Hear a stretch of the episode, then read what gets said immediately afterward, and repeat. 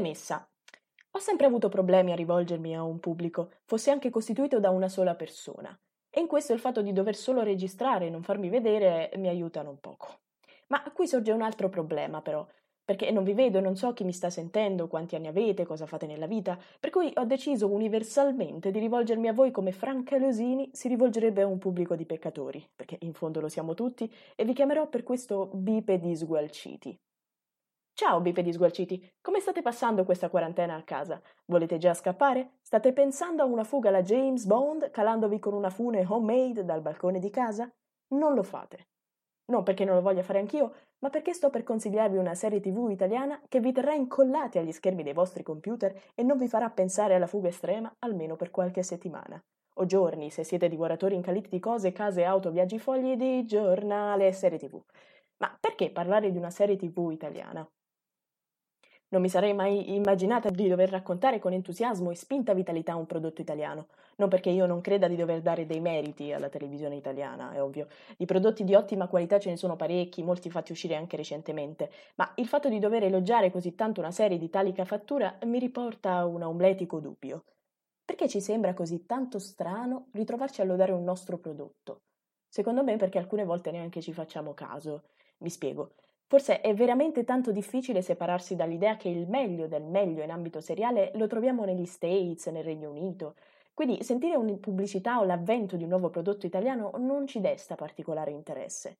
Almeno così accade per me. Faccio subito un mea culpa così mettiamo in chiaro tutto da, dall'inizio. Ma poche settimane fa, come altre volte, mi sono dovuta ricredere. Ho iniziato per curiosità una serie italiana andata in onda per la prima volta circa due anni fa e che allora non avevo proprio notato. E bisogna dire che essendo da un po' spinta a cercare con brama tutto ciò che rientri nella categoria Regione Sicilia, non è stato così difficile imbattermi in questo prodotto. E come ultima premessa devo anche dire di avere una tendenza a innamorarmi delle serie che non vede praticamente eh, n- n- nessuno. E beh, con il connubio tra questi due elementi posso dire che sì, la serie che andrò ad approfondire rientra abbondantemente nel mio raggio di interesse.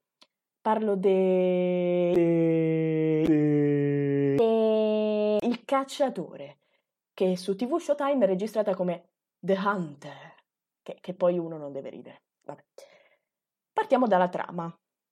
Cosa dire della trama? Eh beh, la serie TV è tratta da un'autobiografia di Antonio Sabella, o, o, meglio, è molto romanzato, però è comunque tratta da questo libro. Eh, Antonio Sabella è un magistrato del pool antimafia, o meglio era un magistrato del pool antimafia di Palermo che andava a caccia di cattivi. Adesso il vero lui lavora a Roma, mi pare di aver capito, e si sarà stancato di Palermo. Ma come si fa? Comunque, i personaggi principali sono due. Il primo, eh, Saverio Barone, è interpretato da Francesco Montanari, un Montanari più affabile e affascinante di sempre. E, eh, ed è accompagnato da Francesco Foti, che presta il volto e il corpo a Carlo Mazza, quello che si dimostrerà poi nel tempo un, un amico fidato e razionale. Poi ci sono ovviamente tanti altri personaggi che al momento ci interessano però meno. Piccola curiosità, se in questi giorni di quarantena avete, eh, insomma, siete annoiati, avete anche finito la serie che vi sto consigliando, che ricordo eh, nominarsi Il Cacciatore, allora potete seguire su Instagram gli account di Francesco Montanari e Carlo Mazza perché eh, in questi giorni c'è da piangere di gioia e di cultura, grazie a loro. Ma comunque, perché è così originale una serie del genere? Perché un tema eh, così tanto trattato, la mafia, così tanto manipolato, ricreato e romanzato, qui diventa in realtà originale e magnifico. Poi il ritratto della Sicilia a quel tempo, le dinamiche familiari, l'empatia che lo spettatore ha, ricorda quella delle più belle serie degli ultimi tempi, italiane e non solo. Poi c'è la regia, la fotografia, il centimetro del dettaglio, come mi piace chiamarlo.